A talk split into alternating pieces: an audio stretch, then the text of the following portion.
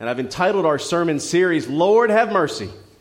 Lord have mercy, not only because we need the mercy of God, but because that's the focal point of this book that we're going to see week after week after week after week. We're going to see that the, the love that God has for his people transcends national, cultural, and historic boundaries and points us to the sacrifice ultimately that Jesus Christ has made for us on the cross. This is what the book of Jonah is all about, even in the Old Testament, pointing us over and over and over to the cross at Calvary. And so, Lord have mercy will be the name of our sermon series, and we're going to be talking today about running from God. Running from God. Uh, it's funny that I actually spoke with the, the ladies this morning. I think Miss Candy had mentioned this, and I've, I've, earlier this week I met with some folks that are getting ready to join our church, and they'd given me their testimony. Almost every week of my life, when I hear people give testimony to when they first met the Lord Jesus Christ to where they are today, they have a checkpoint in their life. I like to call it the college syndrome. I certainly was not a believer in college, but if I was, this would have accounted for me too. You get to this point in your life where you say, I knew who Jesus was but I wasn't exactly living for Jesus Christ. And I've heard that over and over and over again. And it, I've heard it in other people's lives. Um, I, I, mean, testimonies over and over and over again that point to this. I even remember back in college, uh, my roommate telling me these very words. He said to me, I know that I've not surrendered my life to God. I'm just not ready to give Him everything I have yet. Here's the danger in that statement that statement sets up the possibility that there is somehow neutral ground when it comes to God. And let me tell you what the Word of God says there is no neutral ground. You are either for God or you're against God. You're either running away from Him or you're running right into His arms. There is no neutral ground when it comes to following God, as we'll find when we walk here through the book of Jonah. But we know this from the very beginning of time. This is a dilemma that started way back in Genesis chapter 3 in the beginning of the fall of man in the Garden of Eden. God presents Adam and Eve with specific commands. It's not that they don't love God, it's not that they don't want to obey God, but yes, they want to be God themselves. And so they disobey this word. They eat from the forbidden tree of the, the tree of the knowledge of good and evil. They eat that forbidden fruit, and all of a sudden we spin out of control. They're kicked out of the garden, and we have been sojourners on the run ever since. We're trying to get home. We're trying to get home. And yet, most of us are running in the exact opposite direction from home because we're running from God. We serve a God who is loving and holy. In God's love, He offers us an abiding relationship with Him as we're given the privilege of participating in His eternal plan. In God's holiness, He commands us to obey Him in order that we can fulfill this plan. So we have a choice, and that choice does not offer us neutral ground. And the choice is this Are you running today towards the will of God, or are you running today away from God Himself? If you have a Bible, please turn with me to the book of Jonah. We're going to be in chapter 1, verses 1 through 3. Again, the book of Jonah, chapter 1, verses 1 through 3. And if you would stand out of the reverence of the reading of God's holy, infallible, inerrant word. Again, we're in Jonah chapter 1, and we're in verses 1 through 3. Hear the word of the Lord starting in verse 1. Now the word of the Lord came to Jonah, the son of Amittai, saying, Arise, go to Nineveh, that great city, and call out against it, for their evil has come up before me. But Jonah rose to flee to Tarshish from the presence of the Lord. He went down to Joppa and found a ship going to Tarshish. So he paid the fare and went on board to go with them to Tarshish, away from the presence of the Lord. Let us pray together. Heavenly Father, again, we love you, and we thank you and praise you for this day that you have made. Father, I pray that our souls would be laid bare as we open up your word here this morning. And I pray that your Holy Spirit would saturate this sanctuary and every word that comes from my mouth, that it would be anointed, that it would be yours and your truth and your glory, Father. All of us in this room know what it is to run from you. And by grace and by mercy, some have turned and some haven't. It is my prayer here this morning that all would hear the truth of this word and that our hearts and our minds would be changed, that we would respond in repentance and faith in Jesus Christ, and we would run as hard and as fast to you as we possibly could. Be with us here this morning as we open your word. We thank you, we praise you, we offer these words in Jesus' name. And God's people said, Amen. Amen. And as we walk through just the first three verses, what I want to do is kind of take us through three stages here in three verses of Jonah and his relationship with God that eventually leads him to this disobedience. So, the first stage that I want to show us here in verse 1 is this. Number one, Jonah receives God's word. Okay? Jonah receives God's word. Look back at verse 1. Now, the word of the Lord came to Jonah, the son of Amittai. Now, let me stop there and let's look at this first passage, this first verse. First, Jonah. The name Jonah means dove. And when we think of a dove, especially in the Old Testament and parts of the New Testament, we think of a messenger. And there's two in particular passages that point us to the significance of a dove. Think in your mind for a second. If I said dove, what are, some, what are two passages that come to your mind? One of the Old Testament, one of the New. In the Old Testament, we go all the way back to Genesis and Noah's Ark. And what is it that Noah did? Eventually, he sent a dove from the ark to see if the waters had subsided far enough for them to leave the ark. So that was the messenger that Noah had sent out. But when you think of dove, I think primarily as a Christian, you think of the Holy Spirit. In the Gospels, specifically in Matthew, we see at the time of the baptism of Jesus in the River Jordan as he's being baptized by John the Baptist, we see that the Holy Spirit descended on him like a dove. And we know the Holy Spirit, who is God, is also the messenger of God. We talked several weeks ago when you talk about the Trinity, one way to remember it is the Father who assigns, it is the Son who accomplishes, and it is the Spirit who applies. That's just a helpful way to remember, kind of in the triune Godhead, how God works. And so you got that Spirit who applies, He is the messenger. So that word Jonah, which means dove, has very significant meaning as a messenger. Now we see that Jonah, as a messenger, is also a prophet. All right, he is one of what we call the minor prophets, not because his message is minor, but because the story is not as long as some of the major prophets in the Old Testament. It has more to do with the length of the book and not necessarily the message. But Jonah is a messenger, Jonah is a prophet, and Jonah receives God's word. Jonah receives the word of the Lord. That's not something small that is something huge. And in the Old Testament, that means God spoke directly to them, giving them a commandment to go and preach. But you know what? Here today, God speaks to us. What we have in our hands right now is as equally as significant as God speaking directly to Jonah because we have the word of the Lord. Amen. And we don't need to forget that. We dive into books like this and we say, Oh, I can't read, I can't wait to read Jonah. I want to dive right in. And you, and you read verse one and it's a throwaway verse. It just gets us to the plot. No. Stop. The first words. Now the word of the Lord came to Jonah. That's amazing. Stop and think about this for a moment. I talk about this with our kids all the time in Awana, the TNT boys on Wednesday night. We walk through this every single week, don't we, Sharon? We talk about two ways in which God reveals himself to the world. That's uh, general revelation, which is nature. You can walk outside and see the moon and the stars and the trees and the birds, and you can see that a God exists because of what He's created.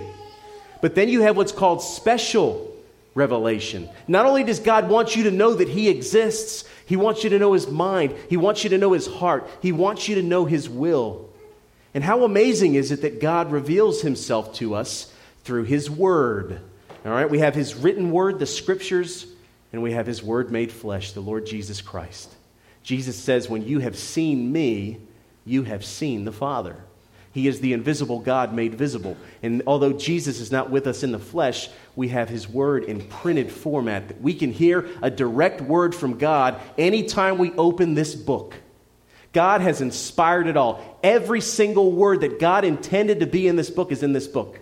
All the 66 individual books were inspired not only in the way they were written, but also in the process by which they were put together. There's not one book in this Bible that's not meant to be there, and there's not one book that should be there that's not there. God has inspired this whole process for this very reason. He wants his people to know him. And God wanted Jonah to know him and to know his will. So let's not, let's not go too fast uh, past that first point. Jonah receives God's word. But not only that, as we shift to the second stage here, Jonah realizes God's plan. Let's look here at verse 2. It says, Arise, go to Nineveh, that great city, and call out against it, for their evil has come up before me. Here's what I love about God. I had a, a professor who one time mentioned this when it comes to trusting in the Bible. He says, God does not have a speech impediment. When God wants to get a message across, He is loud and clear, and He makes sure that His people hear exactly what it is that He wants them to do. And so Jonah hears loud and clear this plan. And this plan has a place, it has an action, and it has a reason. All right? What was he told to do? He's told to get up, stop doing what he was doing, and arise. He was told to go to a specific place, Nineveh, home of the Assyrians, the sworn enemy of the Israelites. He was told to perform a specific action. He was to prophesy against them as a warning of judgment. And he was told this action had a specific reason because the evil of Nineveh had come before the eyes of God. So at this point, Jonah fully understands what God is telling him. He's not confused. He, know who's, he knows who the word has come from, and he knows exactly what it is that God has called him to do. He realizes God's plan. Now, let me say, why would Jonah have a problem with this? Why is it that Jonah would rebel against the idea of going to these sworn enemies and preaching judgment? Well, here's what I love about the Bible we can cheat. We can go to the end of the story, go to the back of the book to find the answers. All right? And in Jonah chapter 4, verse 2, he tells us what was on his mind back in, verse, in, in chapter 1. He says in Jonah chapter 4, verse 2, and he prayed to the Lord and said, O Lord, is not this what I said when I was yet in my country? That is why I made haste to flee to Tarshish, for I knew that you are a gracious God and merciful, slow to anger, and abounding in steadfast love, and relenting from disaster. He's saying, God, I know why you called me to go to, to the Ninevites. Now, historical background here the Ninevites are a sworn evil nation who, who's, who's the direct enemy of the Israelites. They had corrupted previous kings of Israel. All right, these were Gentiles who did not hold to the Mosaic law. They wanted to overtake Israel, and they were corrupt in every way that you could be corrupt. And so you could understand why Jonah does not want to waste his time with them, but specifically, Jonah knows that God's a loving and merciful God. And Jonah knows that if he goes and preaches judgment and repentance, that God is loving and merciful to grant them mercy if they will only repent. He knows the heart of God, and he does not want to share the blessing of God with his sworn enemy. You know, uh, before we move on to stage three, let me say this. As I'm walking through and I'm seeing the disobedience of Jonah, it reminds me in my own life of this. I'm not worried about the things that I don't know from God. I'm worried about the things that I do know that I'm not doing. I think about this all the time as someone who is just white hot for seminary and I'm finishing a master's and praying about a doctorate if I'm still alive when I finish these things. You know, I, I love to study God's Word. I love theology. I lay in bed at night thinking about these things. But at the end of the day, I really believe that when I stand before God, He's going to judge me according to things that I understood crystal clear, not what I got a C minus on in my Greek quiz. He is going to hold me accountable to what it is that I know. And I think it's the same for all of us. You know, I specifically remember this as a youth pastor, although now as a pastor I see it all the time.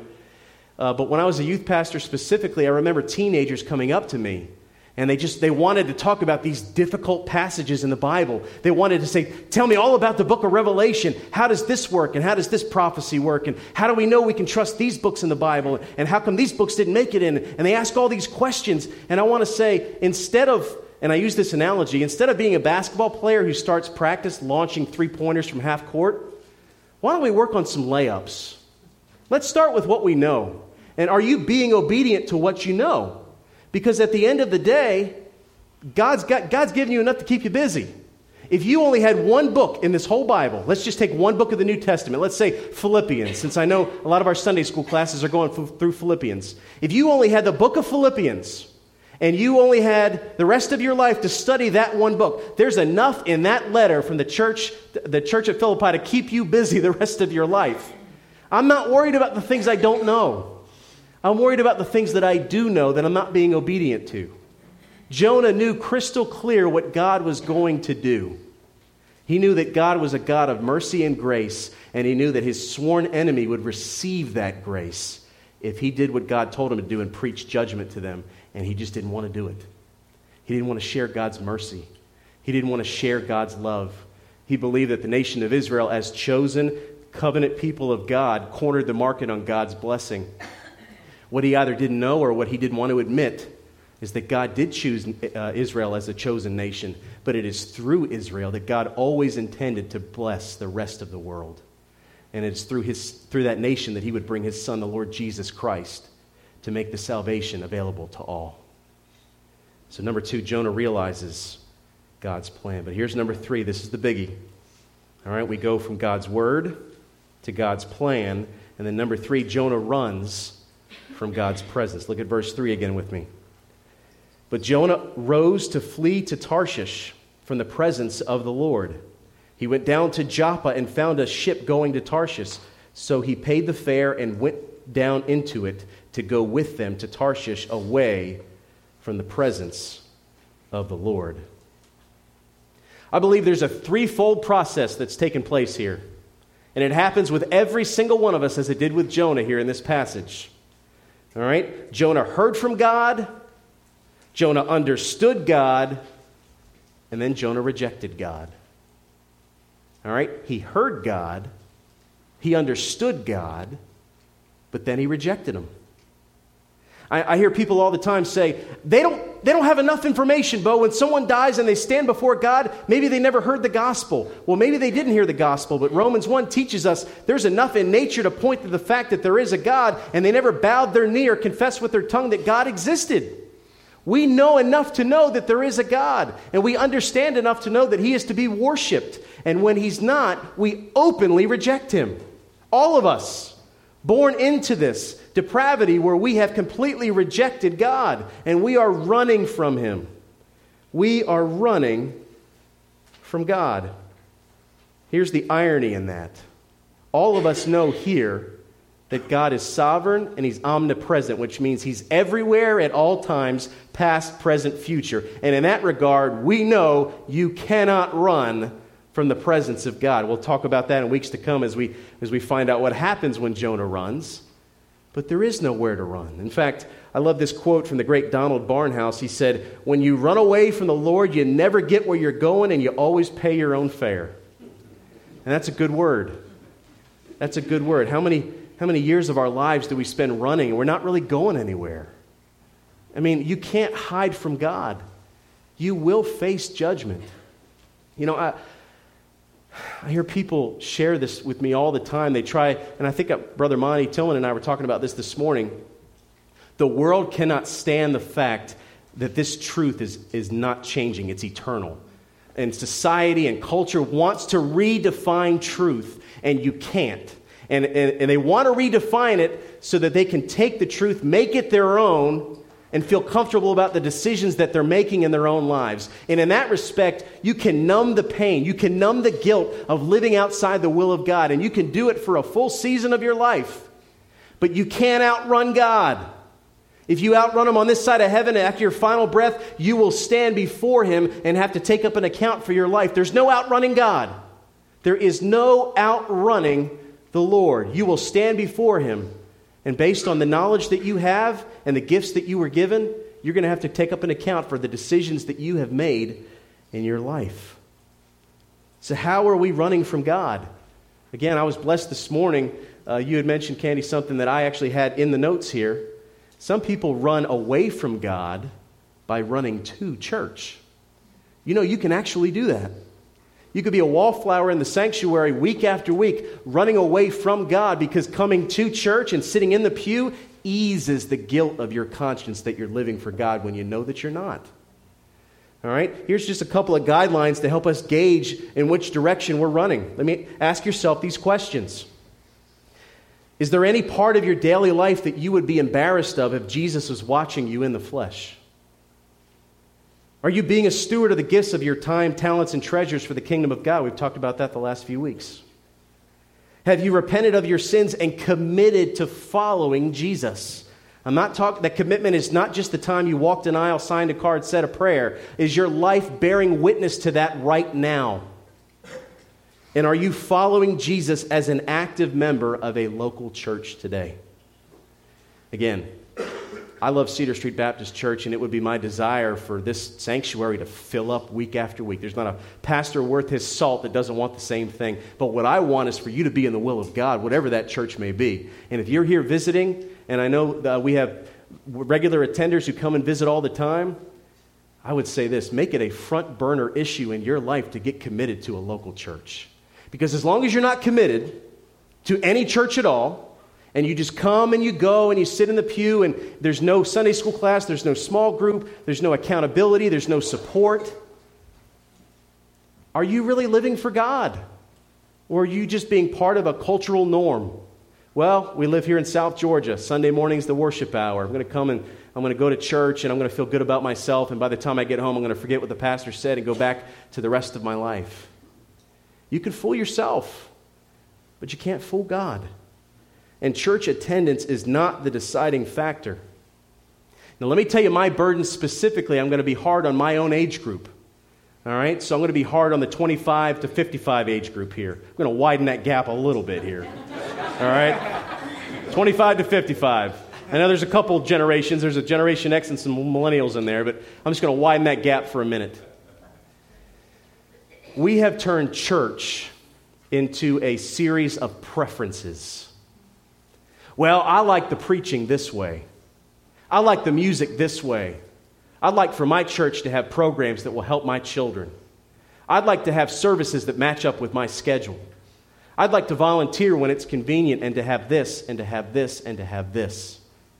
Now, I'm not saying that in the midst of praying for the will of God, you don't consider those things, of course. But if we turn church into preference, we're missing it.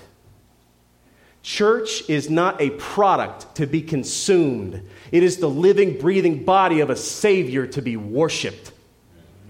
And we need to be where God wants us to be. And if we're not actively participating in a local body, whether you're sitting in a pew on Sunday or not, I'm telling you, you're running from God. You're running from Him. You may be fooling yourself, but you're running. It is not God's will. I'm so grateful that Real Women's Ministry was here this morning. It's not God's will for you to live the Christian life apart from the fellowship of local believers. I remember when I worked at Pineland, this one coworker of mine, he'd say it to me till I was red in the face. He'd say, Bo, church is a bunch of hypocrites. I don't need that. I can worship God in the deer stand every bit as much as I can worship in church. Yeah, but in the deer stand, you got no accountability. You can make God anything you want him to be in that deer stand, but when you walk into church and you're accountable to the people in the pew next to you, and you're accountable to the pastor who's preaching the word, and you're convicted by the Holy Spirit as the word is being expounded upon, all of a sudden you're living in the will of God and it's convicting. There's things in life that God wants to change in your life, and you can't do that in a deer stand. Now, personal devotion time in a deer stand, amen. If you connect with God through nature, get your Bible, get a deer stand, and go. But that's the beginning and not the end of our relationship with the Lord. We are running, and it's time we start running in the other direction. So that leads us to our conclusion. And our conclusion is this Like Jonah, we have all ran from God. But by grace through faith in Jesus Christ, we can stop running from his judgment and start running towards his mercy. So, in which direction are you running today? Let me read that one more time. Like Jonah, we've all run from God, but by grace through faith in Jesus Christ, we can stop running from his judgment and start running towards his mercy. So, in which direction are you running today? I've said before, and I'll say it again I'll never be anything but honest behind this pulpit. And as I open up His Word, I consider my own life. I consider the times in my life when I thought I was a Christian, to times in my life where I, I knew that I genuinely had changed, that God had taken that heart of stone and He had replaced it with the heart of flesh, and I had a desire for His Word, and I had a desire to be around His people. And I wish somebody could have taken me and shaken me when I was living the way I thought a Christian should live. Although I'll be honest, if they had shaken me, I probably would have continued running in the other direction. What I'm saying to you right now is partly a movement that God has to begin. The Holy Spirit has to descend upon us and tug on us and change our hearts and convict our minds. But we're also responsible human agents. God holds us responsible for the decisions that we make. We decide when the alarm goes off are we coming or are we going to roll over? We decide when we come to this church week after week are we going to join? Are we going to check out other churches? Or are we just going to be a wallflower for a few more months?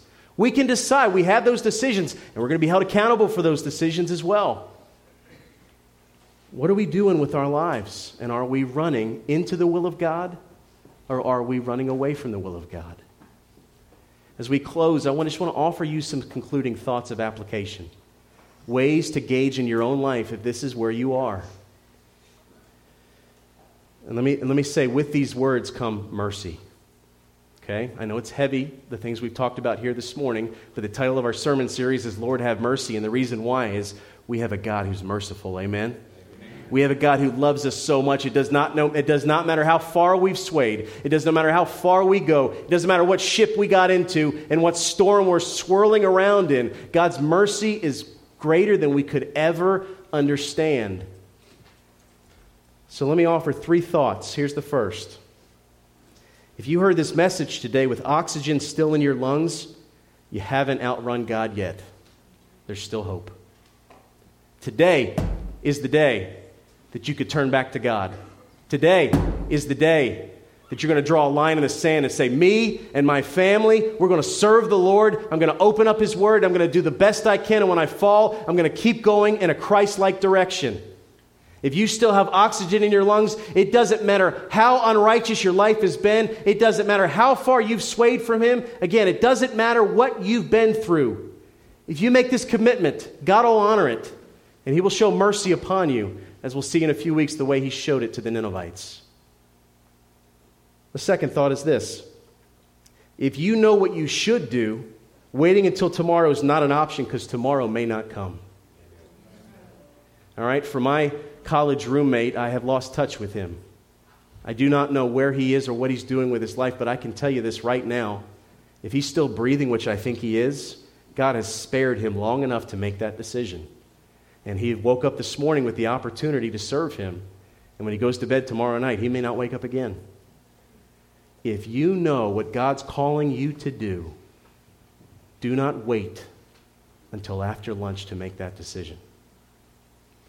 Here's my third and final thought, and we'll close. If you will not obey the will of God, you are boarding a ship that is heading to nowhere. Get off the ship and start running towards God. Again, I don't know your situation. I really don't. We all have storms in our life. We all have these seasons where we struggle. Nobody's perfect. I'm not talking about living a perfect life. The reason that we have confession in the worship service is because I don't want to start singing to God until I've been cleansed by God because I sin every single day of my life. The key is in what direction am I moving? In which direction am I going? If I'm falling, am I falling forward? Am I falling into the arms of a Savior who can catch me, who can restore me, who can strengthen me, and who will because He wants to make me into His image? So, that, so I'm not talking about perfection. And I'm also saying this. I heard people say this left and right, and let me just close by, by putting this in the right perspective. I've heard people look me right in the eyes and say, I am not ready to go to church. I got to get things in my life right before I join a church. That is the equivalent of saying, I got to get well before I go to the doctor. You don't wait until you get well. You storm the door of the doctor's office when your nose is running and the thermostat says, or the thermometer says 103. You don't wait until it goes down to 98.6 and then ask for a, a prescription of antibiotics. All right, so when it comes to following the Lord Jesus Christ, we sing those words, just as I am. God means it. You don't clean yourself up. You can't clean yourself up. You come. You come to the Lord Jesus Christ and you give your life to Him. So, as we close, we're going to enter a time of, of invitation, and the altars are always open, and I'm going to open them with the thought of two things. Number one, if you're not a Christian, I'm not saying that you've never been in a church or prayed a prayer. I'm saying you know, based on our guidelines today that we've looked at, that you're not a believer. Jesus Christ is not the Savior and the Lord of your life. I would, I, would, I would tell you to come at this time. Come to the altar and pray. I'll pray. I can pray with you. I'll give you some time to be alone with the Lord and pray yourself. Be happy to talk with you after the service. If you don't know the Lord Jesus Christ, you don't have tomorrow promised. And I promise if you leave this church and go hop a ship, you're going to be going to a place to nowhere. Number two, maybe you are a Christian and there's a season of your life that you know you're in right now and you're running from God. You've gotten distracted and gotten busy and filled your life with things that are good but that are not God. And He's got no place in your life. There's no devotional time. There's no opportunity for you to love Him and to serve Him. You haven't heard Him speak or see Him move in your life for months and maybe even years at this point. He's not the Lord of your life. Maybe He is truly your Savior, but He has ceased being your Lord because you put Him on the back shelf. Today's the day to stop running, to turn in another direction, and to place your faith in Jesus Christ. Let us pray together. Heavenly Father, we love you and we thank you and praise you. Father, again, everyone, myself included, in this room has ran from you. And it is only because of you and your rescue effort that we could ever turn back to you. But you have made that effort through Jesus Christ, and you've given us your printed word that we could see what your word made flesh has done for us. So, Heavenly Father, I would pray if anybody in this room does not know Jesus as Lord and Savior, that you would convict hearts and minds right now at this very hour, that they would pray, repent, and believe. If anybody in this room has placed their faith in Jesus Christ, but they've had a season of running, let this be a time, Father, where they return back to you. Father, we love you. We thank you and praise you and offer these words. In Jesus' name.